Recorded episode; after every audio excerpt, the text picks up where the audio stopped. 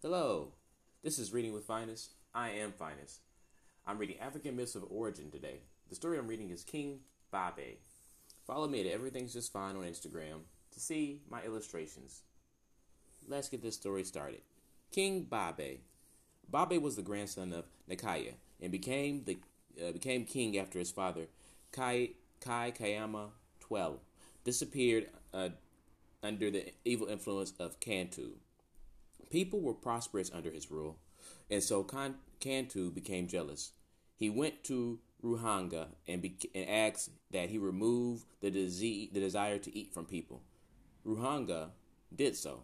Wow, so easy to get him to do things. And without the desire for food, no humans did anything anymore.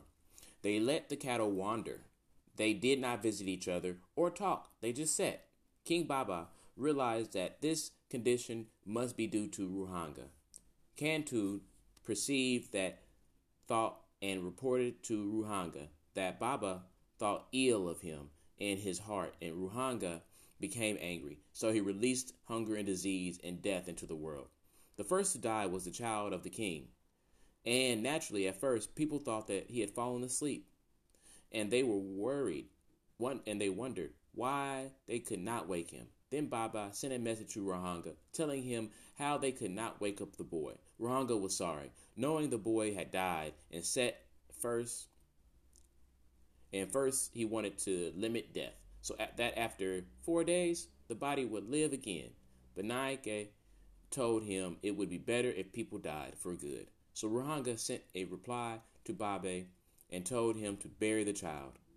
In his in his grief, over the loss of his son, Baba cried and out and cursed the land. And Kantu caught him and took him away in the same way he had taken Baba's father. The end of that story. That's why there's death and disease, and people are hungry. At first, there were people were hungry. Then Ruhanga took that away, and then people got real lazy and didn't do anything. And then he brought it back, but plus disease and death. Um, and then he didn't take it away. So that's cool. I mean, you know, it seemed to work out. I mean, I'm here talking on the phone uh, to you, and you're able to hear me, and we're able to sit in a nice room, and you know, I think things uh, came out okay. I don't, I don't know. Maybe if we didn't have the ability to die, uh, we'd have more, or maybe less. Things that make you say, hmm, right? Well, thank you for listening. Hey, hey, hey, read every day. If not, I will read for you. Uh, alrighty, enjoy yourself. Follow me at Everything's Just Fine.